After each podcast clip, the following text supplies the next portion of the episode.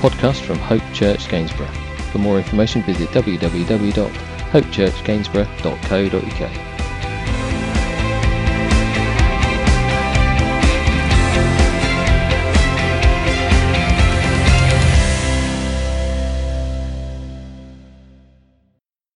Uh, this morning, we are going to have a look at an incredible story about an incredible person who had his heart and his mind set on something far bigger and far greater than himself. But first, if you're able, if you were about last week, um, I want you to cast your minds back um, and I'll do a little uh, recap. Not a kneecap, that's a whole different thing. We'll do Anybody? No? Wow. Okay. Sorry. I'll do a little recap. Uh, basically, what happened last week is we saw King David hand over all of his kingdom, or the kingdom that God had given to him, to the chosen son who God had chosen, and this was Solomon. God had chosen Solomon then to rule over Israel, to be its new king. But interestingly, as we were looking at last week, are you ever fearful of the task at hand? Do you ever panic when things are thrown in front of you? Solomon was told that you are going to build the temple of God. Now that sounds okay. But David, your dad, he has the plan in his head. God gave David the plan. David was not the man to build it because he was a warrior. So Solomon was given the task, fearful of the task at hand. That is a task. Um, anybody who has experienced anything in any way when it comes to maybe building something or putting something together, I'll take you to the, the troublesome area in our lives of IKEA furniture. Often my wife has the plan because I've thrown it away. It's just what we do, gents, in it. Who needs that? Destructions, not instructions. Anyway, and then she has the plan and she's like, No, Matthew, no. You've made shelves and it's supposed to be a dining table. What a cracking table it is, though, let me tell you. Now it's been remastered. And the problem is, you see, is when somebody else has the plan, we can get a little bit panicky and think, well, hang on a minute, because I feel like I know what the plan is. Anybody else like that? I feel like I know what the plan is, so I'll get on with it. And really, this is a bit of a picture, isn't it? That God has got the plan. And sometimes we're a little bit overwhelmed by the task that we've got because we don't know what the plan always is. And, and we're just told to just, well, step up. and Solomon was given a task that could have easily overwhelmed him. And we asked whether it was too much. But now, here in the story, Solomon has been king for a couple of years, maybe two to four years. And we know it's in that region because of the time, of uh, the time it took to build the temple itself. He'd already had a lot to deal with. And if you want to find out the backstory, those of you that, uh, that will go away and do your research, um, 1 Kings is where to look. And you get to find out a bit of a backstory about Solomon. It wasn't just a simple handover. You know, uh, in America, they call it the baton. You know when you hand over the baton? Thanks, Alistair. Alistair just turns it down. So, in this moment, then, when Solomon is given the reins, as it were, something sort of happens in the family. Um, and there's a guy, and his name is a, a, a, that bloke, Abinadab. Anyway, you can have a look in 1 Kings. It's Abinadab or Abinadab or something like that. You'll look now and you'll be like, that's nothing like what he said. What I'm doing is prompting you to look. Anyway. And he decides he's the, uh, he's the brother who's going to take the, uh, take the throne, so he's going to have it. Um, and he, he sets a plan about, and eventually the plan is foiled and it all goes wrong. And poor Solomon, who knows that God wants him to be the next king, and David, who knows full well that that's what God has got set out for him, Solomon is now in a midst of what would have been heartache and pain and difficulty just to even get to this point. It's never easy, is it? So we can be sure that Solomon knew that being king of Israel wasn't going to be easy. But also, he knew, and we'll see this from this story this morning, he knew exactly where his help was going to come from. He knew exactly where his help was going to come from. If you turn to Psalm 121, um, we'll, we'll stick it up on the screen so that you can, you can read along with me. Uh, the psalmist, potentially David, Solomon's dad, you might know him. He, this was written. He says, I lift up my eyes to the hills. Psalm 121, verse 1. I lift up my eyes to the hills. Where does my help come from? My help comes from the Lord, the maker of heaven and earth. He will not let your foot slimble, uh, stump, slip. There it is. He who watches over Israel will not slumber. Indeed, he who watches over Israel will neither slumber nor sleep. Showers like two verses ahead. The Lord watches over you. The Lord is your shade at your right hand. The sun will not harm you by day, nor the moon by night. The Lord will keep you from all harm. He who watches over your life the Lord will watch over your coming and going both now and forevermore. Do you know if you're a highlighter or you're a person who sticks, uh, sticks verses in books or places where you can find some encouragement on a day when it feels dark and gloomy, that is the, the, the, the psalm to have. I lift up my eyes to the hills. Where does my help come from? My help comes from the Lord. You know, so often in this, uh, in this life that we live, we're, we're so fixated and focused on what's in front of us. And, and we forget, don't we, to look up. And this psalm encourages us, the psalmist encourages us to say, look, you need to lift up your gaze a little bit higher. Look to the heavens. Where does our help come from? My help comes from the Lord. And we know then that Solomon would have been brought up with this. He would have known this. He would have learned this from an early age and know that the Lord is where his help is going to come from. And that's exactly how he lives his entire life. He doesn't hang about or doesn't try and make uh, decisions off of his own back, but rather he seeks the Lord first in all that he does. How difficult is that? And now, this is a question to you that you can answer in your own heart. You know, I've, I've been a Christian for, um, well, since I was six years old, um, so quite a while. Um, but in that time, so many times I, I, I, sort of get into this spiral where I forget. And I, I, I, well, I might have the resources at hand, you know, the Word of God. And I might have friends around me who know and love the Lord. But I so often forget to apply it to my life. Anybody else like that? Oh, I'm terrible at it. And it's not a confessional. It's the truth. And, and I know that you'll be the same because you're made of the same stuff as I am. You know what I mean? 85% water or whatever it is. I know when you look at this, you think, why is he wearing pink? But anyway, A, you were all thinking it. But you know, we're just so susceptible to having the information but not putting it into practice. And the psalmist tells us to lift up our eyes to the hills, to look to God, to look to Him. And Solomon, the way that he lives his life, he not only knows it, but he applies it. And how do we know that's the case? Am I just picking out things from thin air? Or can we put some substance to it? If you have a look at the, the opening verses of what uh, Pat read for us from 2 Chronicles, it says then in uh, verse 6 Solomon went up to the bronze altar before the Lord in the tent of meeting and offered a thousand burnt offerings on it. That's impressive. That's a lot of burnt offerings. That's a lot of sacrifice.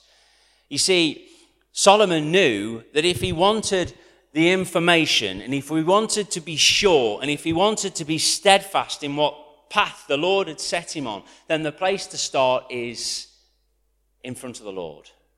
That's the place to begin. Not in your head, where you procrastinate and you think and you worry and you doubt and you fear, but at the feet of Him who is able, the maker of heaven and earth. That's the place to begin. And Solomon knew that that's where he needed to start. Now, we live in a time now because of the new covenant, the new promise And the cross up there, which you'll see, is empty because we worship a risen Savior, as Kevin said and prayed this morning. We worship a risen Lord. The new covenant, the new promises that I don't need to go and sacrifice in front of an altar. There is no altar here. That's not because we're one of these modern fandangled churches. That's because we are a New Testament church who live in the new covenant, the new promise that Jesus Christ came to planet Earth to bear my sin and my shame. He lived the perfect life. And in that, he was punished for my sin. And there he was nailed to a cross. And there he bled and he died for me. He was the sacrifice here that Solomon's doing, that Jesus Christ was that sacrifice once and for all done, finished. That as I put my faith and my trust in Him, He bore my sin and shame. But the Bible tells me that after three days, hallelujah, He rose again. The grave could not hold Him. So the price has been paid in full, paid on the cross. But even though I don't bring sacrifice before God in the sense of burnt offering or sin sacrifice or whatever it might be, what I do is I bring my all to Him. Oh, now it's starting to get real. Because if it means I bring my all to Him, it means I bring the good and the bad. Yeah? All. And when we do that, it allows us to get to a place where we're no longer reliant on ourselves. You might be one of those people that's really good at maths, one of those people that's really good at languages. English might be your thing. And you think, I don't need any help with it. I don't need any help with mathematics. I got this. I've been a body repair technician. That's not a doctor, it were cars. And I might think to myself, I don't need any help with that, I've got it. But the Bible tells us we need to bring our all. Because the moment that we think we've got something is the moment that we fall flat on our face, is the moment that we think we can do it and we rely on me. And I, you know what? It's not always a good place to put your reliance, is it? Because I have bad days, bad months. So in our life, we're to bring everything to the Lord, even the things that we think we've got. Everything. And we bring it to Him because that's the right place to start. I lift up my eyes to the hills. Where does my help come from? My help comes from the Lord. Whether I uh, feel like in this part of my life I don't need help, but over here I need help, so I'm just going to bring this bit. No, we bring it all. And we bring it all before Him. And Solomon did just that. Remember, Solomon is already king over a vast kingdom with people to rule over. Um, and the Bible tells us in verse 9 uh, of this chapter, as numerous as the dust on the earth. That's a lot of people. Yeah? That's a lot of power. That's a lot of authority. And he knows that he's not invincible. And he knows even though he's king over all these people, God has chosen him. Imagine how puffed up you could be. God's chosen me over all these people. But he knows he's not invincible and he knows he's not in control. And my question to you this morning, and I'll just pose it as a question and then I'll move on. So, what makes you think you are? And what makes me think I am? What makes us think that we are in any kind of control? It's funny when you think about it, really. So we can learn from Solomon, I believe, in a huge way. So as he starts in the right place, he brings his offering to the Lord. God honors him and his uh, actions and comes to him in verse 7. Uh, and verse 7 is incredible. That night, God appeared to Solomon and said to him, Ask for whatever you want me to give you. Ask for whatever you want me to give you. And so often in our lives, we can think that God is this genie in a lamp. Anybody else thought like that before? oh, come on. It might not be at the forefront of your mind, but subconsciously you're thinking, do you know what? If I do this, if I do this, if I tick that box, if I achieve this, if I do this, if I make this, then I'll rub the lamp and I'll get three wishes. Can I tell you, God does not work like that? If that shocks you this morning, I'm sorry.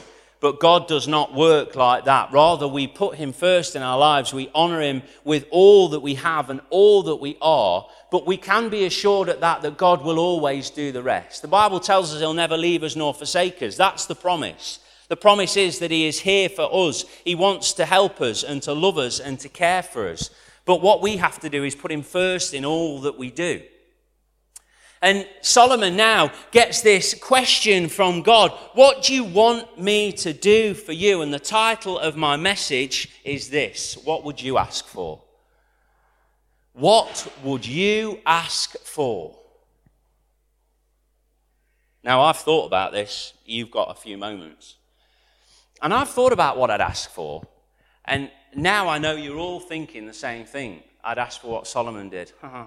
Wisdom and knowledge, of course you would you fibbers. Because now you've seen and you think, oh, yeah, that's what I'd ask for because that, that'd get me the other bit, you know. Quite fancied a, a few horses and a few camels. Kirby's no to the camels. Honestly, you mention an animal from the front. Next week, they're bringing it in.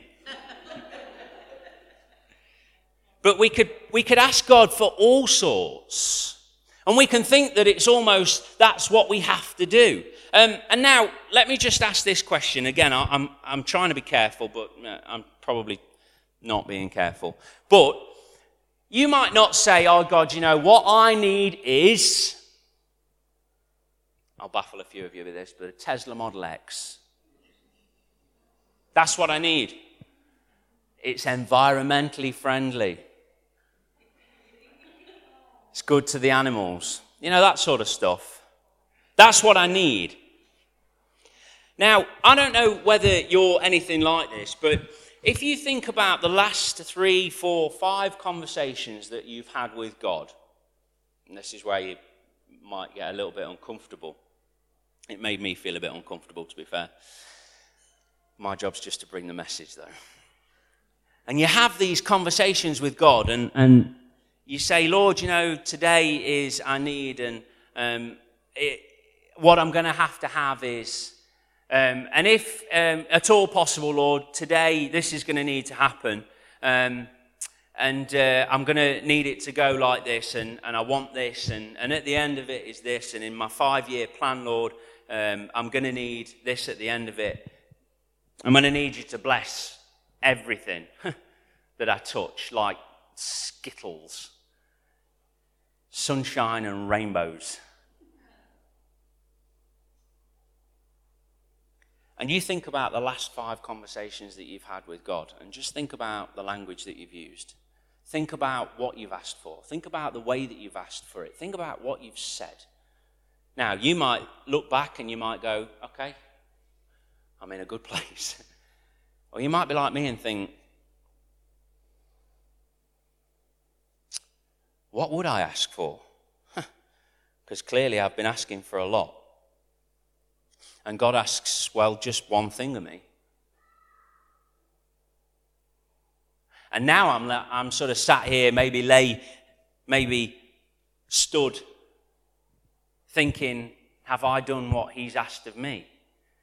And here I am laying out demands that are, you know, a good A3 sheet of paper double sided. And he says, um,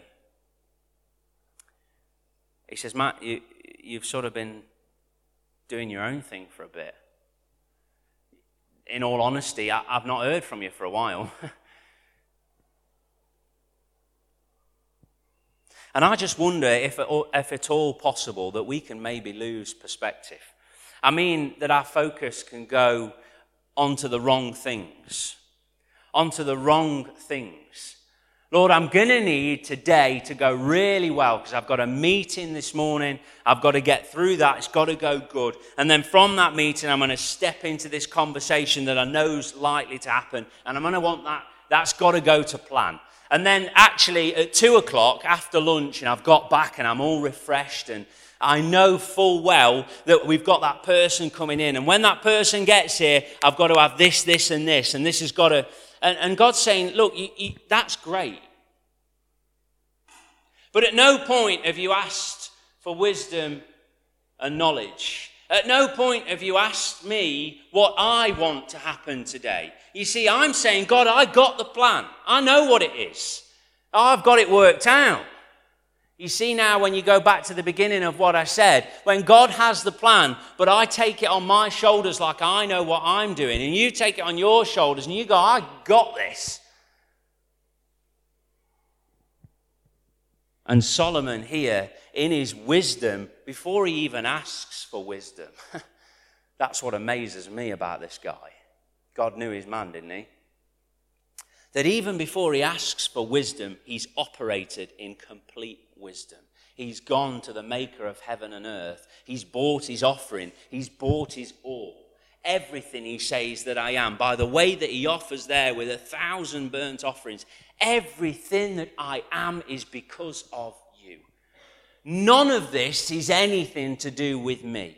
Doesn't matter how many cars you've got, how many houses you've got, how many cattle on a thousand hills you've got. God owns the lot. Amen? Every single thing that we have is because He has allowed us to have it. And the foolish farmer said, I'm going to build a bigger barn because look at what I've done. And God says, You fool. You know, perspective is key. And as now Solomon plays out this conversation with God, and as God allows him to speak, and that blows my mind, that God should ask him and allow him to even reply. He says this in verse 10 Give me wisdom and knowledge, that I may lead this people, for who is able to govern this great people of mine? Read it. Who is able to govern this great people of yours? Solomon knew everything he had was because God had given it to him. And that's wisdom. Before he even asks for wisdom, he operates in wisdom. The Bible tells us in Proverbs chapter 4, it's uh, one of my favorite proverbs. It's titled Wisdom is Supreme. Um, and it says, Wisdom is supreme in verse 7. Therefore, get wisdom. Wisdom is supreme. Therefore, get wisdom. And as for everything else, well, the Bible tells me that God will deal with the rest. Have a look, if you will, at Matthew chapter 6 um, and verse 28 through 33. Um, again, this is a passage that I have to go to regularly, and those that know me in any way, shape, or form um, will know why when they get there. Uh, but Matthew chapter 6, verse 28 through 33 says, And why do you worry about clothes? See how the lilies of the field grow. They do not labor or spin, yet I tell you, they're not even Solomon, the guy that we're talking about, not even Solomon in all his splendor was dressed like one of these. If that is how God clothes the grass of the field, which is here today and tomorrow is thrown into the fire, will he not much more clothe you, O you of little faith? So, do not worry, saying, What shall we eat, or what shall we drink, or what shall we wear? For the pagans run after all of these things, and your heavenly Father knows that you need them. And this is the key for us this morning, but I wanted to get Solomon in. Verse 33 But seek first his kingdom and his righteousness, and all these things will be given to you as well. Seek first his kingdom and his righteousness, and everything else, church, will be added to you. That doesn't mean you're going to get the Tesla Model X, just in case you, you were blinded by that. No. What it does mean is God's in control, and he knows you, and he loves you, and he wants the best for you. And the best was his son, the Lord Jesus Christ. Amen? And his best came to planet Earth to take my place on the cross, and his best made a way for me to spend eternity in the presence of my heavenly Father. That's the best, amen? If that doesn't excite you, nothing will. We may as well shut up now and go home. A few of you thinking, please. Checking you're listening. But you see, the truth is that we have a choice to make to choose the right path, to choose the right thing. And we have to choose to apply it to our life. It's all right knowing it. When I first started my apprenticeship, the guy who taught me said this to me. He said, Paperwork is great, but show me you can do it. Isn't that the truth? Paperwork's fantastic. Oh, yeah, I know my Bible inside out. But you don't live it, mate. What's God interested in? Is he interested in the head knowledge? The pharisaical prayers and the, oof, that was a big word. The wonder of wonders that I can recite scripture to you? No, he's interested in you and the way that you're living in your heart. Now, if you can recite scripture to me and I see that you live it, praise God. And that's fantastic. That's what we want. But how are we living? What are we doing? Wisdom is God's word applied. Wisdom is God's word applied. Church, if we do that, if we apply the word of God to our every ounce of our life, every step that we take, every moment, every breath, everything that we do, if that's the center of everything that we do, then the Bible tells us that everything will fall into place. Seek first his kingdom and his righteousness, and all these things will be given to you as well. The question, I guess, is this. This is a personal question to you. Is God big enough? Is he big enough? I believe he's big enough to get and to do what he needs to do in my life. But the question is for you is God big enough? Is he big enough? Can he handle your world? I know what the answer is. But you see, you can take a horse to water, can't you?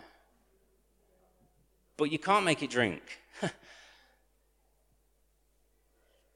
But I believe that God is big enough to do what needs to be done for me. And such was Solomon's obedience to God during his reign. For those of you that want to go on and study and find out after you've read Kings and seen the, the trials that he went through, that such was Solomon's reign that it's a foreshadowing of Christ's millennial reign. And that's staggering. Because when you start putting scripture to scripture and you see how God has used this man's life in order to show us what God has got planned, and Jesus is a better Solomon, aye, it's incredible. But, church, I would ask you this this morning that if we want to know and we want to understand and we want to see what this life's all about, then we find it here. We find it here. And this is where we start to understand who we are, what we were called to be, what we were created for. And the challenge, I guess, for us as his church is to seek him, is to search and to ask for wisdom. And in that, that means putting him first in all that we do, not just knowing it, but doing it. And then the other side of it is, is that I don't keep taking it back. Rather, it's left in the safest hands that this entire world and universe has got to offer in the Creator's hands. Amen.